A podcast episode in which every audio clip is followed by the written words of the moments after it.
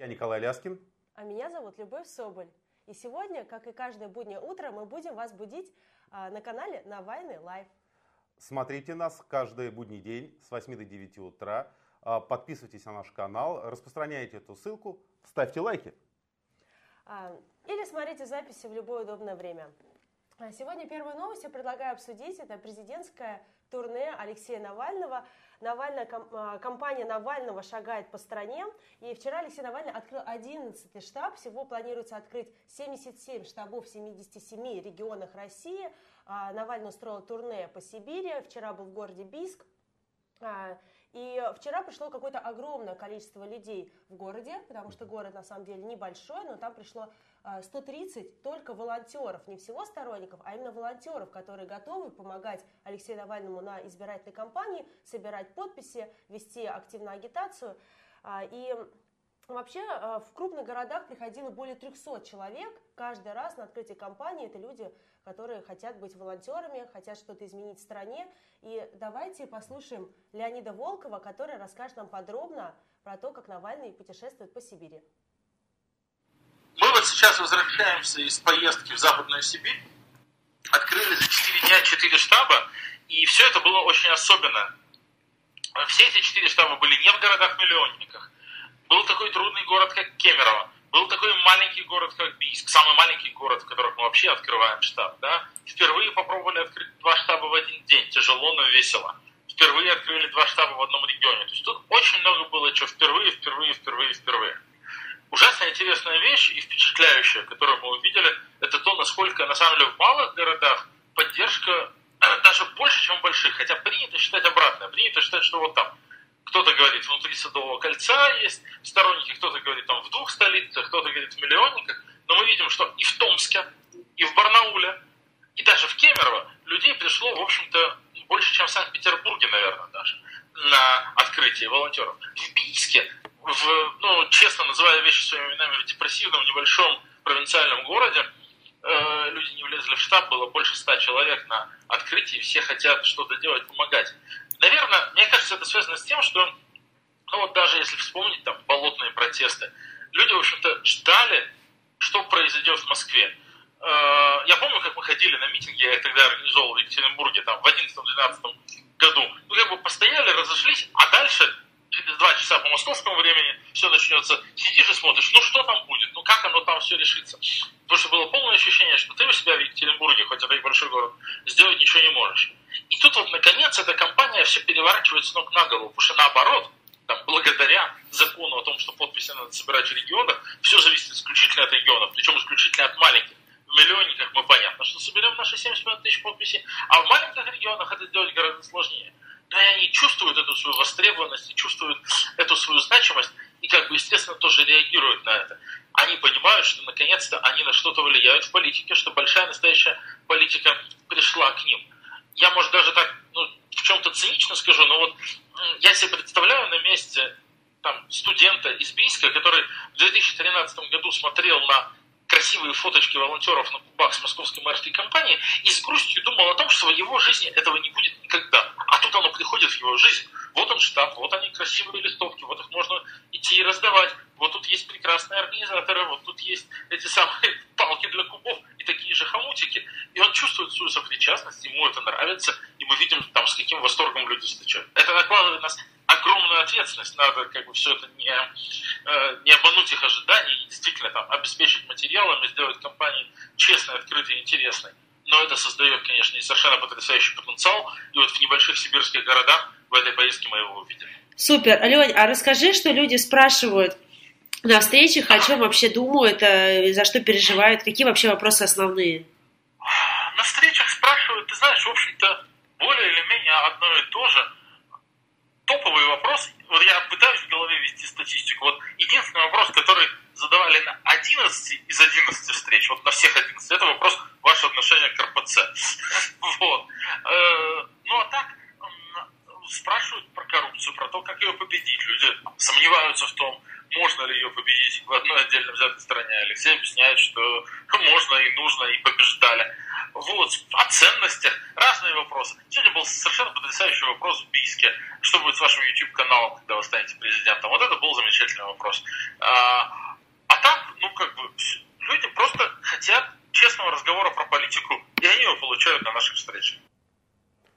А еще вчера произошел такой инцидент. Алексея Навального облили зеленкой. Сделали это платные провокаторы, такие мелкие гнусные людишки, которые после этого события еще взяли и скрылись в здании районной администрации. То есть, понимаешь, Люб, насколько это власть жалко, что она посылает своих каких-то... Это же какой-то стопудово там мелкий клерк. То есть там он, наверное, занимается какой-нибудь курьерской доставкой, вот свободное там, вот, в обычное время. Ему говорят, а теперь у тебя серьезное задание. Просто это, от этого задания зависит... Задание государственной важности. Просто на самом верху... Ты должен спасти Путина. На самом верху согласовали. Просто твоя... Вот то, для чего ты родился. Ты должен облить кандидата в президенты зеленкой. Человек сидел там, ночь не спал, переживал, сделал это гадкое дело, облил зеленкой и побежал дальше в администрацию. Ну ничего, сегодня я надеюсь, что он дальше разносит свои письма, посылки и несет эту курьерскую почту районного масштаба. В связи с этим у нас такой родился опрос небольшой. Кто круче? Шрек, Маска, Халк или Аватар? Отвечайте в твиттере Любови Соболь или в моем твиттере. Ну, что я хочу сказать. Это власть, там, я не знаю, кто был этот инициатор этого действия, районная администрация, городская, администрация президента. Но она идиоты, они там сидят, если они думают, что зеленкой можно остановить Алексея Навального, волонтеров, сторонников Алексея Навального, те, кто верит в то, что Россию можно и нужно менять. Поэтому никакие платные провокаторы нам не страшны, пока есть нормальные люди в регионах, готовые работать и готовые отстаивать свои какие-то интересы. Ты не сказал, что на самом деле лицо Навального, окрашенное в зеленый цвет, очень быстро стало мемом в интернете, и очень быстро стали появляться какие-то фотожабы на эту историю, и запустился флешмоб. Его начали ребята из Казанского штаба президентской кампании Алексея Навального. Я сейчас покажу фотографию, с которой все началось. Мне кажется, просто суперские ребята, которые окрасили тоже лица в зеленый цвет, и после этого понеслось в интернете. Очень много людей тоже стали перекрашивать свои лица в зеленый цвет, даже я не удержалась, и вчера вместе со своей коллегой Аней Литвиненко, Аня, привет, я знаю, что нас смотришь, мы тоже покрасили лица в зеленый цвет, и лица красила жена Олега Навального со своим ребенком, и очень много других людей. Мне кажется, что...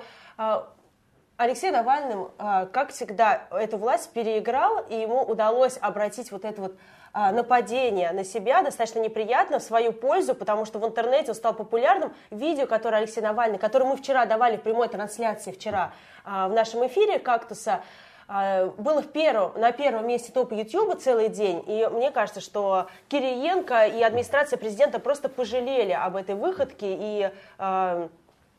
поняли, что ничего не остановит кампанию Навального, даже такие мелкие пакости. Ну, это же важно понять, потому что, мне кажется, где-то во власти сидят люди, которые думают, вот что Навальный может сделать? Его любит Москва, его любит вот эта вот наша такая тусовочка, а в регионах-то о нем не знают, и никто ничего не понимает. Ну, это неправда. Все, что мы видим сейчас. Алексей Навальный ездит, открывает штабы. Каждый штаб приходит людей больше, чем ожидалось, больше, чем планировалось. В каждом штабе находятся какие-то удивительные, хорошие, талантливые ребята, хорошие там, взрослые, старшее поколение приходят, много молодежи. И мы что мы видим? И не только мы видим-то, почему-то эта зеленка появилась, потому что и в администрации президента, и во всех этих властных кругах увидели, что и в регионах Алексей Навальный очень популярный политик.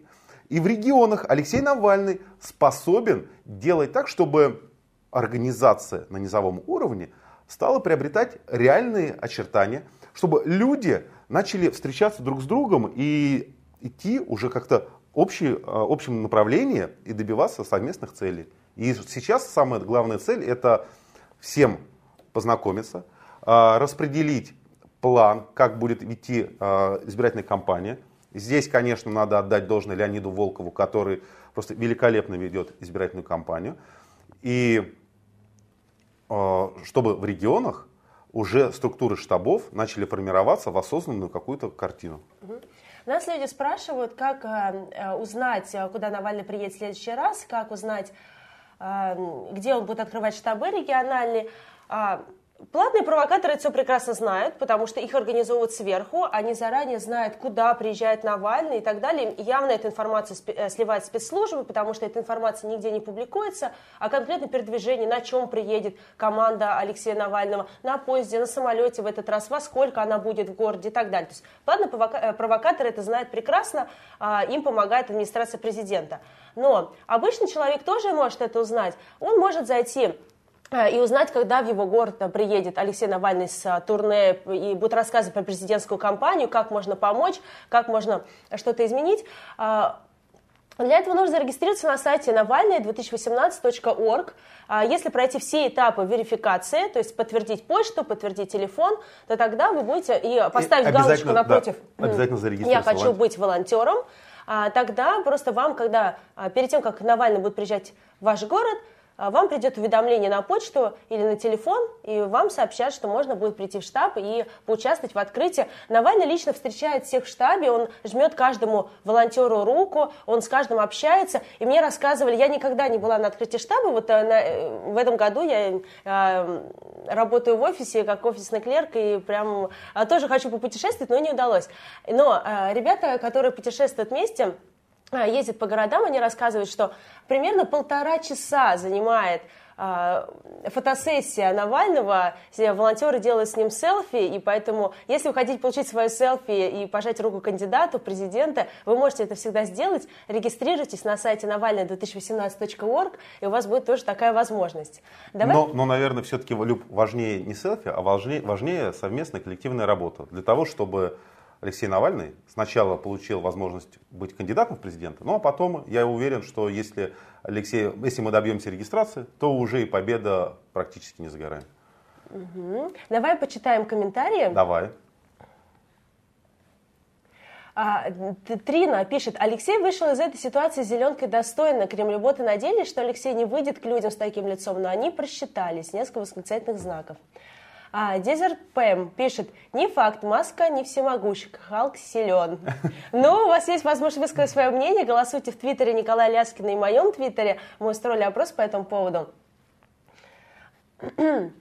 Владимир Макаров пишет: районная администрация — приют для преступников. Ну, на самом деле это так, наверное, зачастую бывает.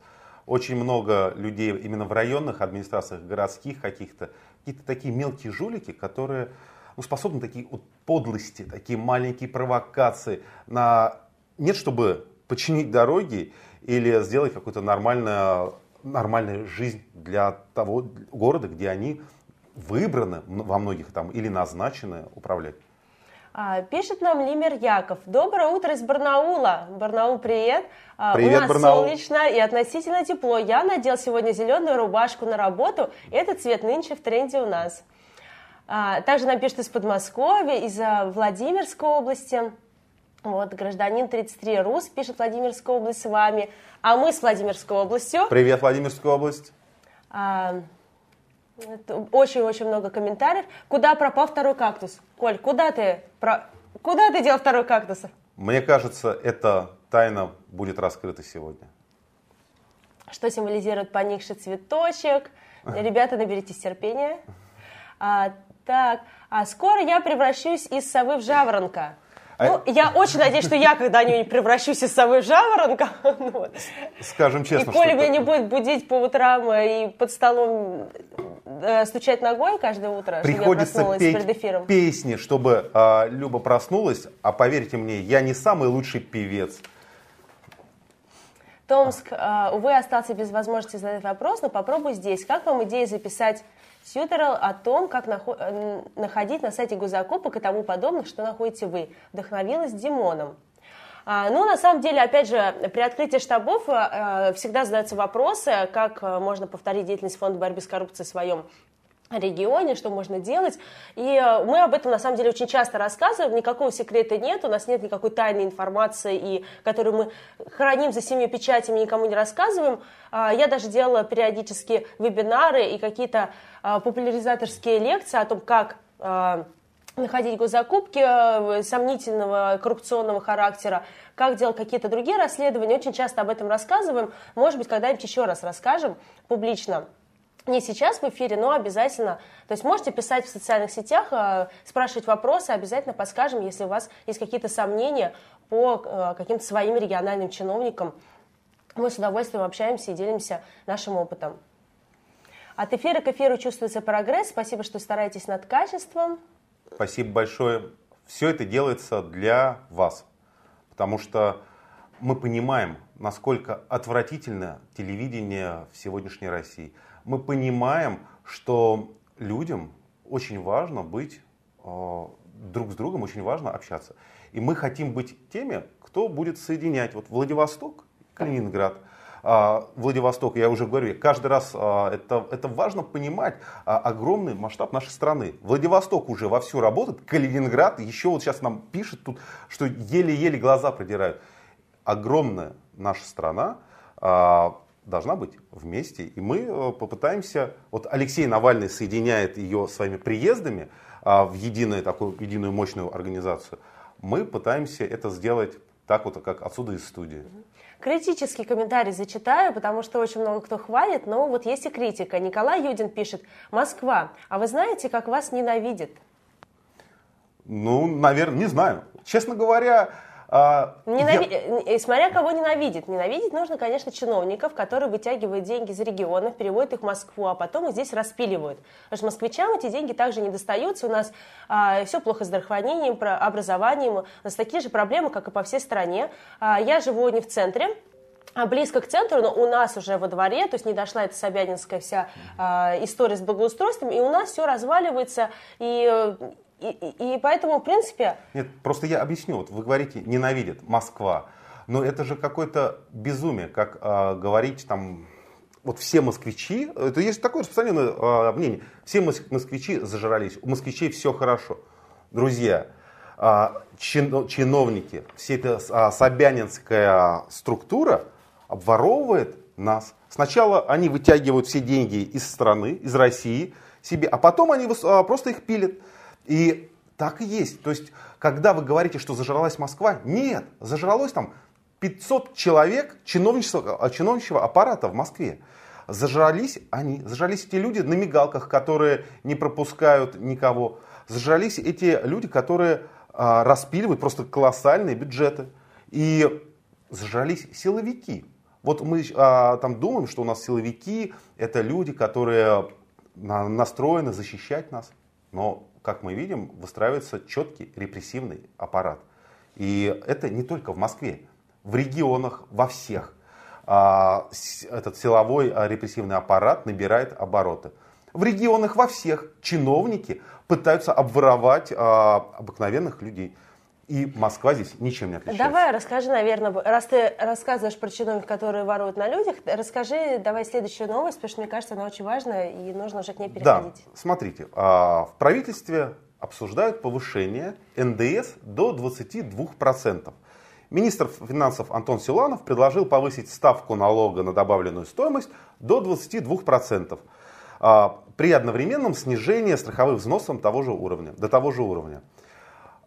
Что я хотел бы сказать? А сегодня еще появилась еще одна новость, что чиновники думают, может быть, не будут повышать НДС, а будут повышать налог с продаж. Да, Люба? Но это разные истории обсуждаются. На самом деле 30 сентября 2016 года тоже Силуанов, который сейчас говорит о том, что нужно повышать НДС до 22%, а что такое НДС, мы расскажем чуть позже, он рассказывал 30 сентября, это было во всех СМИ, о том, что повышения налогов не будет. СМИ выходили с такими заголовками, я даже прочитаю новость от 30 сентября. Министр финансов рассказал о планах ведомства по увеличению притока доходов в бюджет за счет собираемости налогов и заверил, что бремя налогоплательщика это серьезно не увеличится, а повышения налога в ближайшие годы не будет. То есть прошло всего полгода, и планы меняются. Вы знаете, мне это напоминает историю с пенсионными накоплениями, которые тоже сначала рассказывали, что их заморозят только на 1 год, а потом... Дальше все будет нормально, но их в следующем году опять заморозили. Вот уже несколько лет пенсионные накопления замораживаются, а это вся история как раз про молодое поколение, на которое это все влияет. И вот это вот доверие к правительству никакого нету. Они сначала говорят одно, потом говорят другое. А сейчас они, естественно, ищут срочно, как наполнить бюджет, потому что не только санкции, а потому что уровень коррупции он тоже растет. И не только нефть, да, но и чиновники начинают больше воровать. И поэтому им нужно какой-то новый приток доходов, а из кого брать, да, откуда брать. Вот они бизнес уже весь общипывают, а теперь хотят еще больше взять налогов у населения. Тут даже больше история. Они привыкли, чиновники, все вот эти жулики, привыкли хорошо жить. И очень не хотят снижать свой уровень жизни. То есть они хотят, чтобы жены также катались на этих яхтах, чтобы дети ездили по заграницам, учились там и не выезжали из-за границ. Они хотят сами жить во дворцах, но кто-то должен это обеспечивать. И они решили это бремя возложить на нас, на обыкновенных людей. И эта новость просто безумно смотрится в контрасте с другой новостью, что депутаты Госдумы хотят освободить от уплаты налогов людей, которые попали в санкционные списки. А все мы знаем, что санкционные списки это... Такие ближайшие, просто ближайшие друзья власти, ближайшие друзья Путина, ближайшие такие верные псы режима. Там это и сумасшедшие там, половина безумных депутатов, это и, там, и люди, которые занимаются пропагандой, и такие прям самые-самые ярые борцы за этот режим. Они хотят освободить всех их от налогов. То есть получается, мы с вами... будем платить налогов больше, а люди из этого списка не будут платить налогов вообще. А люди из этого списка это и есть друзья Путина. Это Сечин, это Тимченко и так далее. И Юлия Латынина, журналистка «Новой газеты», она очень прекрасно писала колонку про эту историю и сравнила просто этот законопроект, который очень быстро стал законом, внесли там моментально приняли. Она сравнила просто со средневековой Францией, когда герцоги не платили налоги, а налоги платили все другое население. И поэтому нас просто считают за таких вот рабов, с которыми можно все время общипывать, да, а вот герцоги наши платить налоги не будут. Абсолютно такое феодальное устройство общества. А я бы хотел бы, вот, может быть... Подожди, а я как раз и зачитаю к этому моменту, наверное, комментарии. И комментарий Дима КW пишет: любой налог ложится на конечного потребителя товара или услуги. И вот как раз про это, наверное, Коля хочет рассказать. Да, хочу как раз про это рассказать. Друзья, вот мы все думаем, НДС какая-то непонятная, что это такое. НДС в конечном итоге это то, что платим мы, потребители. То есть, когда мы потребляем любой товар, покупаем еще что-то. И нам кажется, что там, повышение с 18 до 22% может быть небольшим. А я покажу это все наглядно. Вот смотрите, вот есть яблоко. Предположим, это яблоко, это ваше, то, что вы должны получать. Вот не то, что вы получаете, а то, что вы должны получать. Берем мы 22%. Это четверть. Ну, чуть меньше четверти. Вот так вот мы громко это сделали. И думаем, ну вот, друзья. Это съело государство. Это съело государство. Это нет. Путин съел. Да, и думаем, ну смотрите, сколько у нас осталось, много яблок. Мы можем наесться. Но нет. Очень много налогов скрытых у нас. У нас есть подоходный налог. Я так вот буду отмечать вот чуть-чуть. 13%. У нас есть пенсионные взносы, социальные взносы, взносы в фонды медицинского страхования. И, чтобы вы знали, когда мы покупаем многие продукты, в стоимость этих продуктов включены акцизы и различные сборы. В конечном итоге получается сейчас 48% примерно. А если будет повышен налог, то это будет 52.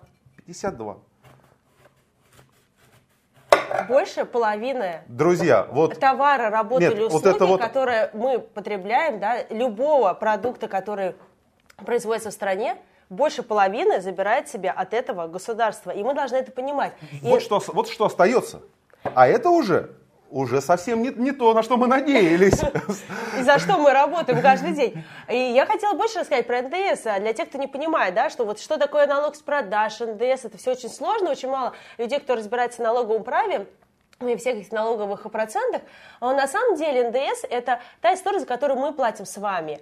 Когда мы приходим в магазин, мы покупаем любой товар, и вот на этот товар начисляется НДС. То есть смысл такой, что это косвенный налог. Это не то, что мы лично платим, да, вот мы взяли и заплатили из своего кармана. Нет, мы это платим косвенно, это исчисляет магазин. То есть магазин за нас это уплачивает, но этот НДС, который хотят увеличить до 22%, он заложен в стоимости каждого товара. Будь вы покупаете iPhone, яблоко, грушу, не знаю, стол или услугу какую-то, да, по, не знаю, по такси и всему, что только можно, да, неважно. Во всем этом будет налог 22%. То есть вы его будете платить. И когда у нас цены повысятся очередной раз в магазине, все будут думать, что это повысили нам их продавцы, и вот нехороший бизнес пытается нажиться на нас. На самом деле он будет, эти цены в магазине растут, в том числе из-за роста налогов, которые заложены уже в цену каждого товара. Я вот о чем хочу сказать. Многие там мне говорят, я не знаю, будут ли писать, что вот есть страны, где налог еще больше. Может быть и так. Но там этот налог честнее. Там люди знают, какие налоги и сколько они платят. У нас же многие не понимают, что они работают наполовину яблока. И вот тогда, когда все... И государство постоянно, да, пытается у вас еще немножечко отрезать, чтобы вы не заметили как-то, да, но чтобы вот чуть-чуть еще от вас оттянуть. Государство, знаешь, официально отрезает, а мелкие чиновники еще понадкусывают такое ваше яблочко. Но о чем я хочу сказать, что если бы все люди, все граждане нашей страны понимали о том, сколько налогов мы платим, может быть, как-то они поувереннее просили бы от государства то, за что они уже заплатили. Ведь у государства, это тоже важно понимать, у государства нет своих денег. Все деньги у государства это наши там, налоги, это налоги разных организаций. И мы вправе требовать нормальных дорог, нормальных больниц, нормальных школ. Когда там говорят, у вас бесплатная медицина. Ну нет, конечно же. Вы платите налог на медицинское обслуживание. И это... Надо осознавать, надо понимать и надо больше как-то бороться за то, что мы уже отдали чиновникам. И смотреть, куда они тратят наши деньги. Не на свои яхты и дворцы, а на население. Пишет нам комментарий Роман Яковлев. Папа, если водка подорожает, то ты значит, ты будешь меньше пить? Нет, сынок, значит, ты будешь меньше есть. Вот да. Государство у нас в роли такого папы-алкоголика выступает. Отлично сказано, Коля. Игорь Стукалов пишет: цветок – символ политической импотенции режима. Без комментариев. Да, очки немного вниз надо, чтобы не бликовали, но меня больше цветочек беспокоит, пишет Адверта 123. Комментарии. Власть ненасытна, несменяемая власть ненасытна. Пишет нам... Так... Алина, налоги сильно поднялись, ИП в прошлом году платила 23 500, а в этом году 27 990 рублей бюджет. Вот о чем мы говорим. Ну, на самом деле все предприниматели это очень отлично понимают, потому что они непосредственно платят эти налоги.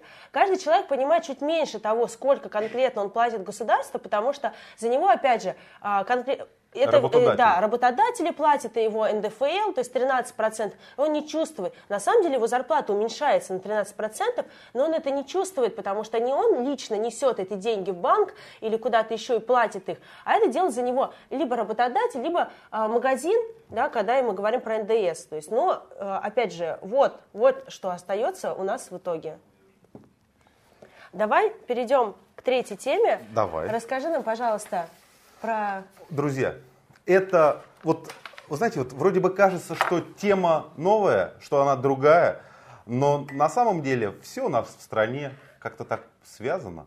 Вчера «Новая газета» выпустила большое расследование о том, кто и как вывез и вывел из страны 700 миллиардов рублей. 700 миллиардов рублей вывели из России посредством подставных фирм, посредством ненадежных банков, посредством под покровительством спецслужб и при участии банков, в которых раньше были замешаны и замечены в связях с двоюродным братом Владимира Путина.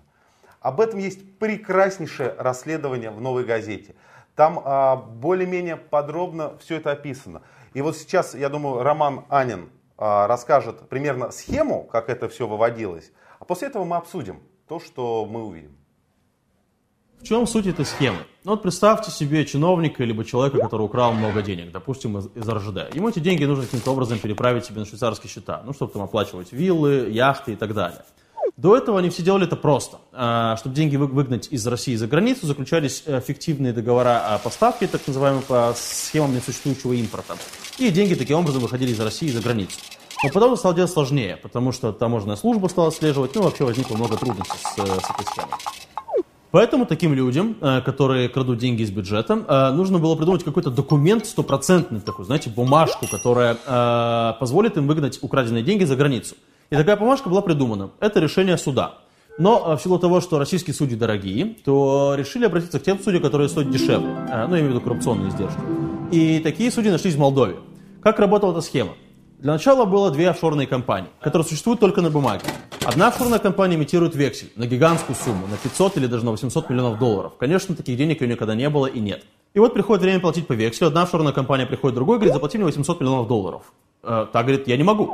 Говорит, ну хорошо, что же делать? И тогда в схеме появляются поручители. Среди них российские фирмы и молдавский гражданин. Они идут все в суд. Офшорная компания говорит, слушайте, мне должны 800 миллионов долларов. Ей отвечают, я не могу.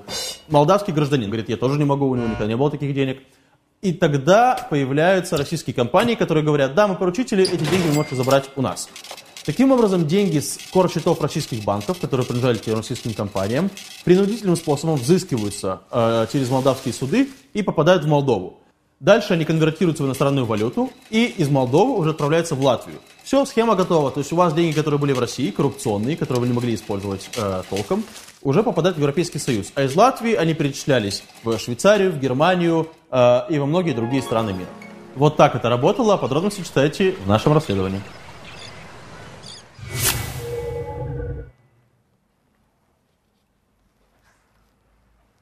Друзья, что мы узнали из этого расследования? Я повторю еще раз. В выводе средств были задействованы спецслужбы, выводили деньги при участии ФСБ. Выводом средств занимались люди, связанные в прошлом, плотно сотрудничающие и были связаны, которые с двоюродным братом Путина. Схема по выводу средств работает уже много-много лет, и в нее были включены крупные банки. И из-за всей этой истории российско-молдавские отношения идут как-то скомканно и чувствуется какое-то серьезное напряжение. Но что важно заметить? Молдавия занимается этим расследованием, пытаются там вести какие-то следственные действия. Россия же – это страна, которая потеряла 700 миллиардов рублей. Из наших вот просто денег нашей страны их увели за давай рубеж. Давай скажи, чтобы было понятнее, что такое 700 Расскажи. Миллиардов рублей. Если сравнить это с бюджетом Санкт-Петербурга, в который входит и строительство новых дорог, и школы, и больницы, и зарплаты бюджетникам, и чего только нет, бюджет Санкт-Петербурга составляет в год 500 миллиардов рублей. То есть это вывели из страны 1,5 годовых бюджета второго крупного города в стране. Одного из самых крупных городов в стране. То есть, мне кажется, это беспрецедентная история, и меня очень удивляет, что эту историю сейчас, да, вот этот вывоз средств расследуют правоохранительные органы других стран, в том числе Молдавии. В России про это никто ничего не говорит, нет никаких заявлений Дмитрия Пескова, пресс-секретаря президента, да, о том, что мы обязательно разберемся, накажем виновных, мы возьмем это дело под личный контроль. Нам не говорит Бастрыкин, нам, наоборот, эту историю замалчивают, и про нее единственное, кто сказал, это вчера «Новая газета», журналисты опубликовали ее и раскрыли все возможные нам подробности, основываясь на открытых источниках. Я думаю, что там очень много всего еще не раскрытого, но правоохранительные органы не занимаются этим вопросом. Как раз вчера в «Новой газете» было сказано о том, как идет примерно следствие. То есть они там из своих источников узнают. Российские спецслужбы начали в самом начале активно вести это следствие. Вели, а потом аккуратненько начали это все дело заминать. И теперь сотрудничают с молдавской стороной только по одному направлению. Выуживают информацию, и все запросы молдавской стороны начинают как-то отсылать по разным направлениям. Ну, как мы все знаем, как это могут быть. Молдавская сторона пишет запрос и говорят, да, вам ответит другое ведомство. Они пишут другое ведомство, говорят, дело переведено. И вот так вот идет катараксия. Давай даже зачитаю. Да, вот, что говорил на условиях анонимности сотрудник молдавских правоохранительных органов журналистам «Новой газеты». У нас возникло ощущение, что они приехали не для того, чтобы нам помочь, а чтобы узнать, как далеко мы продвинулись в расследовании и получить все материалы. После этого с нами стали играть как будто в пинг-понг. Наши запросы в России переадресовывались из одного подразделения ФСБ в другое. Ну вот так у нас все и работает. Когда нужно возбудить дело на какого-то оппозиционера, на Ильдара Дадина за участие в одиночных пикетах, у нас поэтому работает целый этаж Следственного комитета, а самое главное, правоохранительных органов страны. Все занимаются каким-нибудь оппозиционером, но когда дело доходит до расследования о том, кто, куда и на каких условиях вывел 700 миллиардов рублей страны, про это почему-то у нас никто не говорит, никто этим расследованием не занимается, а только пересылает из одного управления бумажки в другое. Хотя 700 миллиардов рублей, на них должны быть платиться налоги в стране. То есть налоги – это наши, это зарплаты бюджет. Врачам, учителям, это наши дороги, школы, больницы, это наша оборона, в конце концов, на которой тоже идут бюджетные средства. Это деньги, которые должны оставаться из страны. Все говорят нам с высоких трибун, типа Путин, Медведев, все правительство, надо возвращать деньги из-за рубежа, надо привлекать инвестиции. Привлекать инвестиции, да. Но привлекаем инвестиции, в это время постоянно говорим разные вещи про налоги, да, никакого инвестиционного климата нормального быть в стране не может, когда вы сначала говорите про, что налоги не будут увеличиваться, через полгода говорите, что вы их увеличите, когда говорят, что пенсионные накопления не будут замораживаться, а потом вы их замораживаете на несколько лет. И когда вы выводите 700 миллиардов рублей из страны в неизвестном направлении при участии сотрудников спецслужб. Ну, знаешь, Люб, тут есть такая поговорка, внутри спецслужб гуляет такая поговорка. Главное в ходе следствия не выйти на самих себя.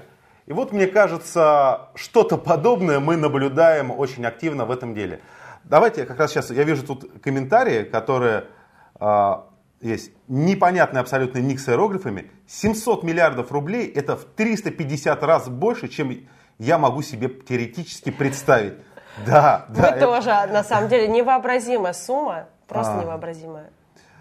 Так. Работников «Новой газеты» уже признали агентами Госдепа.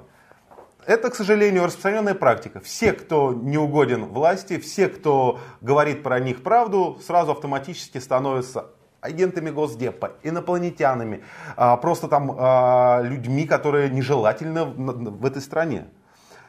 Так, сегодня, Иван Петров. Сегодня зрителей больше, чем вчера. Ура, канал становится популярным. Спасибо, Иван. Это благодаря вам в том числе. Возвращаясь к вопросу с зеленкой, Владимир Макаров. Ли с зеленкой дело дегенератов и люмпинов. Лимер Яков. Они даже украсть нормально не могут. Позор. Друзья, позор, что они даже думают о том, что... Они украсть нормально могут. Просто когда дело доходит до расследования, уже тут все очень плохо. А это просто, реально люди вконец обнаглели. Они понимают, что все дозволено. Но очень важно понимать, что не надо их учить воровать. Надо их сажать за то, что они воруют. И это прямая позиция, то есть нормальная позиция. Своровал, если это доказано, еще бюджет, то должен как-то ответить, нести наказание в суде. Так, это, кстати, к вопросу о том, как они активно ищут источники доходов бюджета, да, как еще можно пополнить бюджет. Вот они постоянно хотят увеличить налоговое бремя на население, на нас с вами, но они не думают о том, что нужно поменьше воровать, да, то есть, опять же, если вести уголовную ответственность для чиновников, которые не могут доказать повышение своих расходов над задекларированными доходами, о чем постоянно говорит Фонд борьбы с коррупцией, что если вы живете непосредством, вы должны либо объясниться, либо понести уголовное наказание. Вот про это никто не думает, да, о том, что нужно давайте снижать уровень коррупции в стране. Вот. Нет, вместо этого они хотят повышать налоги. Да, Федор Горожанко пишет: 1,5 бюджета Петербурга с вами. Привет, Федор. К сожалению, не с нами, а с ними. Да, с ними. 1,5 бюджета Санкт-Петербурга где-то уже далеко за рубежом на офшорных счетах выведены из нашей страны. Да. Давай перейду к четвертой новости. Давай. Она не столь веселая, а на самом деле очень трагичная и грустная, но мне кажется, ее обязательно надо обсудить, потому что она мне лично потрясла. Мы хотим поговорить про гибель топ-менеджера Роскосмоса в СИЗО. Ее вчера активно обсуждали в СМИ, а произошла она в субботу минувшую. И в субботу в СИЗО умер исполнительный директор Роскосмоса Владимир Евдокимов. Следствие считало, что Евдокимов и другие фигуранты уголовного дела, действуя в составе организованной группы в 2007-2009 годах, то есть 10 лет назад, через ряд подконтрольных им коммерческих организаций незаконно приобрели права на государственное имущество компании МИК стоимостью более 200 миллионов рублей. И СМИ пишут, что речь шла о хищении запчастей, агрегатов для вертолетов, которые потом заменили более дешевыми. Почему мы все это обсуждаем? Потому что смерть произошла при очень странных обстоятельствах. Это умер человек, топ-менеджер крупнейшей государственной корпорации «Роскосмос». И его поместили в СИЗО сначала. А потом в субботу он умер, и сначала появлялись новости от сотрудников СИЗО, что умер он самостоятельно, что никаких следов побоев нету, а потом написала его адвокат публично в Фейсбуке Елена Кочинская о том, что его убили. Сейчас этот пост уже потерт, его нету, но о том, что смерть произошла не по вине погибшего человека, стали говорить и другие люди, в том числе члены ОНК, это комиссии при ФСИНе. Они также говорили, что смерть достаточно странно произошла на глазах у многих сокамерников, которые сидели вместе с этим человеком в СИЗО. Было 2 ножевых ранения в грудь и 1 в шею, что очень не характерно для людей, которые хотят совершить самоубийство.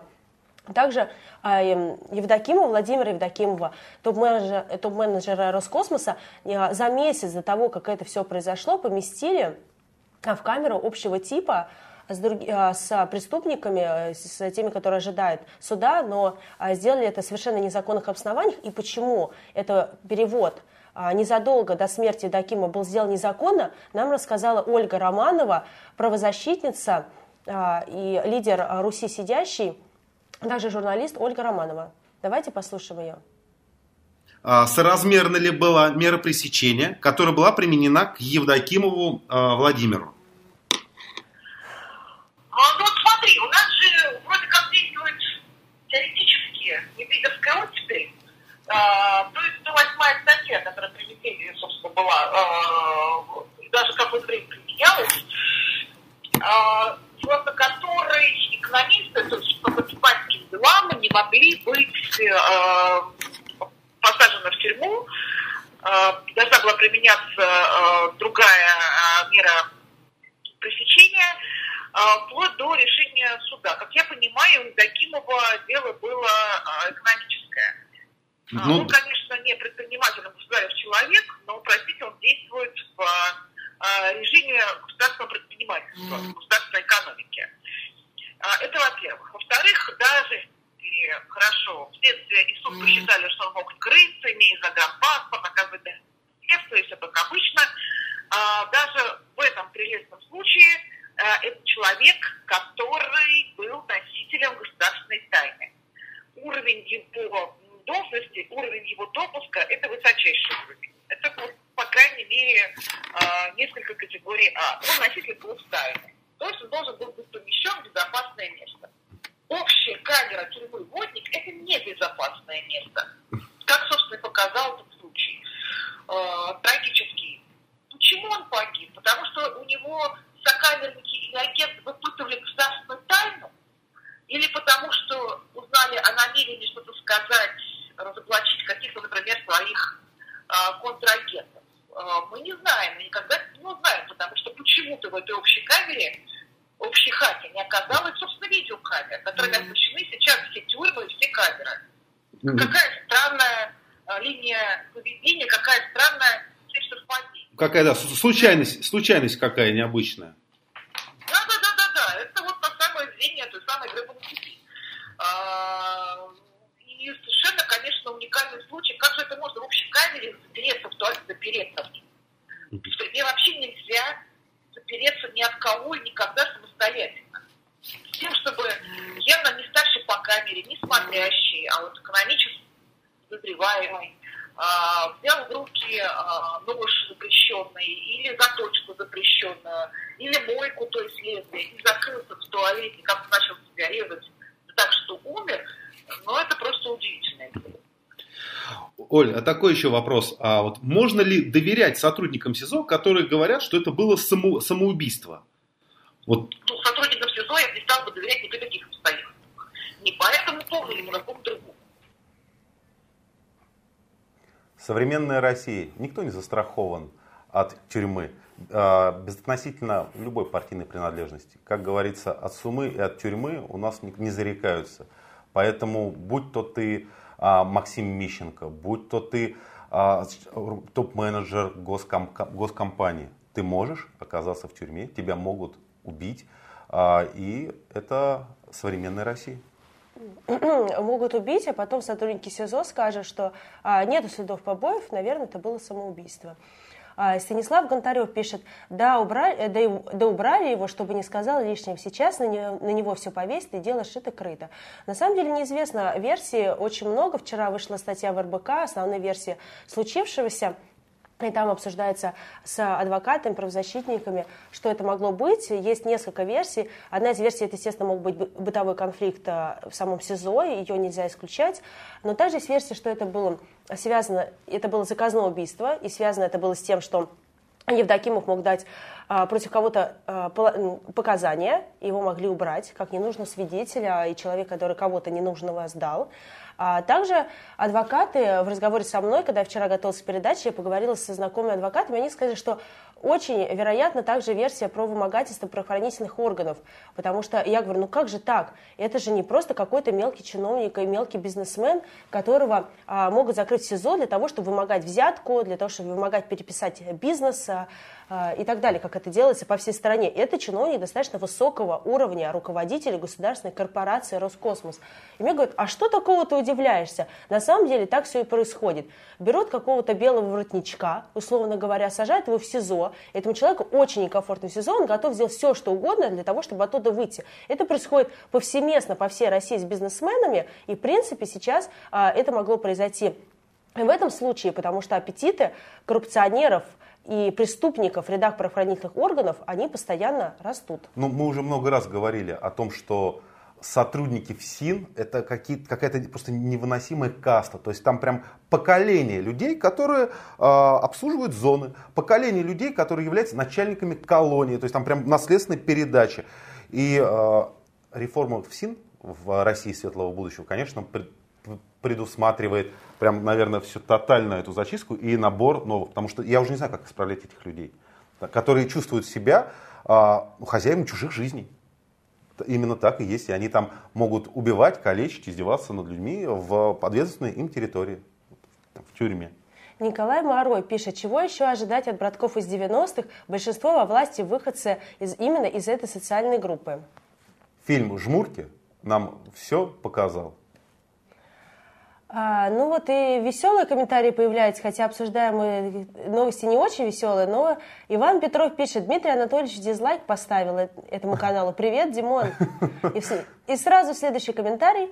Ну дык болеет же, только остается, что ютубчик смотреть, пишет Георгий Филиппов. Ну, болеет, не болеет, об этом мы говорили несколько эфиров назад. Но я думаю, что вот дизлайк это то, что он может сделать. Вот поставить дизлайк, все, на что способен премьер. Вывести через своих друзей деньги, освоить их и ставить дизлайки. Ольга Кузнецова пишет, такова цена их воровства. Они все живут в страхе, что их убьют или им придется убить. Уйти или сбежать от кормушки не вперед ногами тоже очень сложно. Ну, если честно, мне кажется, что они никогда не задумываются о том, что их может постигнуть. Они ведь все так воруют и пилят деньги, что, мне кажется, что они там считают, что будут жить вечно, и у них все получится, и это у кого-то другого не получится, а у них-то все обязательно будет хорошо. Но, опять же, судьба того же Мищенко, которого мы обсуждали вчера в эфире «Кактуса», показывает, что действительно от сумы и тюрьмы не должен зарекаться никто, будь то, в кавычках, агент Газдепа или провластный активист или руководитель госкорпорации. Всегда по разным причинам, но ты находишься в опасности, и никакого честного суда в России нету, поэтому некому будет тебя защитить, и случись что с тобой. Давайте перейдем. Послушаем. Нет, у нас еще есть один эксперт по этой теме, это Сергей Бадашин, адвокат Открытой России, он также прокомментировал эту новость со своего опыта. Посадили в тюрьму, в следственный изолятор, не обеспечили меры безопасности, и попытка, вот еще вот как-то информационно вроде, что это самоубийство, но это выглядит, конечно, нелепо, и в принципе как раз вот эта ситуация именно с человеком, который совершил, по мнению следствия, ненасильственное преступление в сфере предпринимательской деятельности, говорит о том, что ничего не изменилось со времени убийства Магнитского. Вот Сергей Бадамшин подвел нам итог этой новости. Предлагаю перейти к следующим новостям.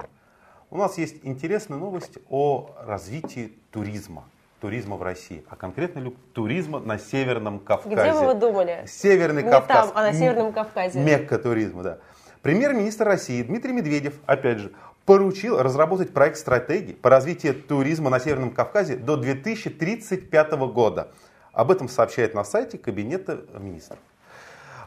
Люб, я, конечно, очень... Да, зачитаю даже, что сказано в распоряжении. Минкавказу России, Минкультура России, Ростуризму совместно с заинтересованными федеральными органами исполнительной власти разработать и внести в правительство проект стратегии развития туризма на территории округа до 1935 года. На самом деле, еще с 2010 года ведутся эти разговоры про развитие туризма на Северном Кавказе.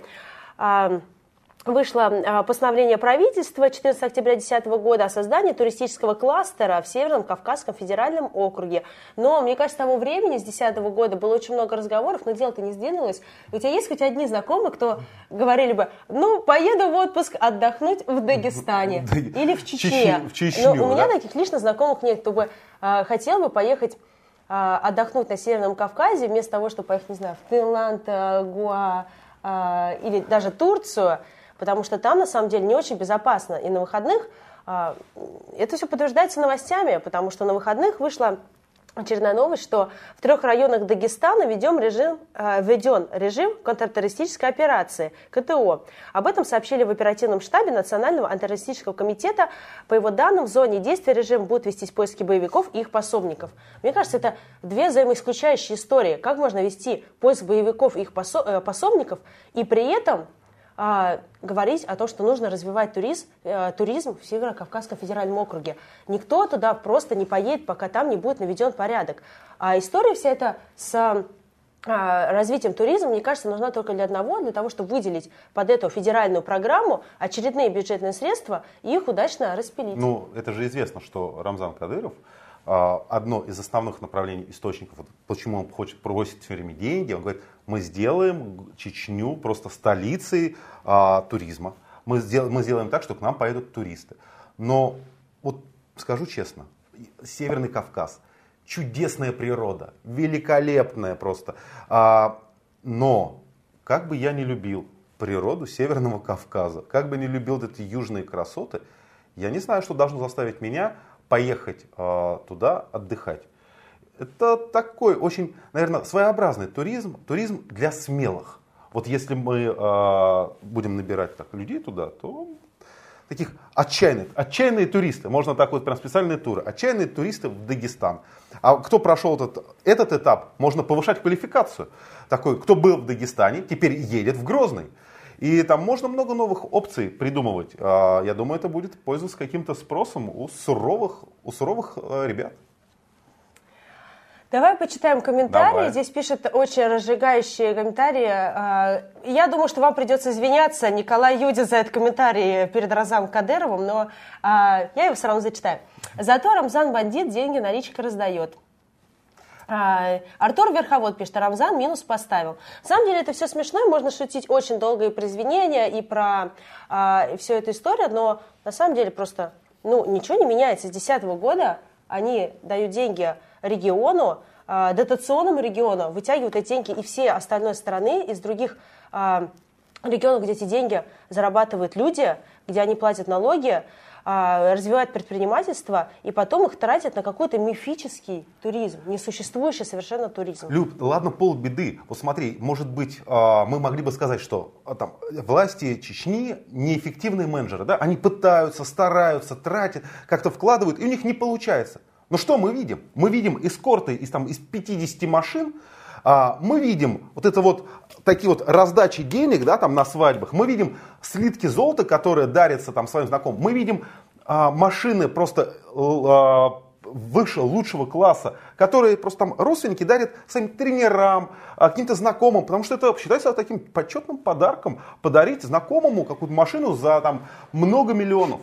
Нет, очень часто власти Чечни, они говорят же, смотрите на нашу Чечню, смотрите, какие прекрасные дома были построены, и показывают центр Грозного, и действительно там все хорошо, там нет разваливающейся плитки, как в Москве, там стоят высокие эти небоскребы, и все там прям покрыто чуть ли не золотом, и очень прекрасно. Но если мы говорим про развитие региона, мы не должны показывать эту прекрасно уложенную плитку, мы должны говорить о развитии предпринимательства, о развитии рабочих мест и так далее, каких-то серьезных изменениях в экономике региона, которые могут дать хорошую жизнь всему населению, а не отдельной когорте людей, которая живет в самом центре какого-то отдельного города. Мы должны говорить о том, как налаживается экономика. И вот эти, я не знаю никак, ничего о том, как развивается экономика Чечни, потому что мне кажется, что она просто не развивается.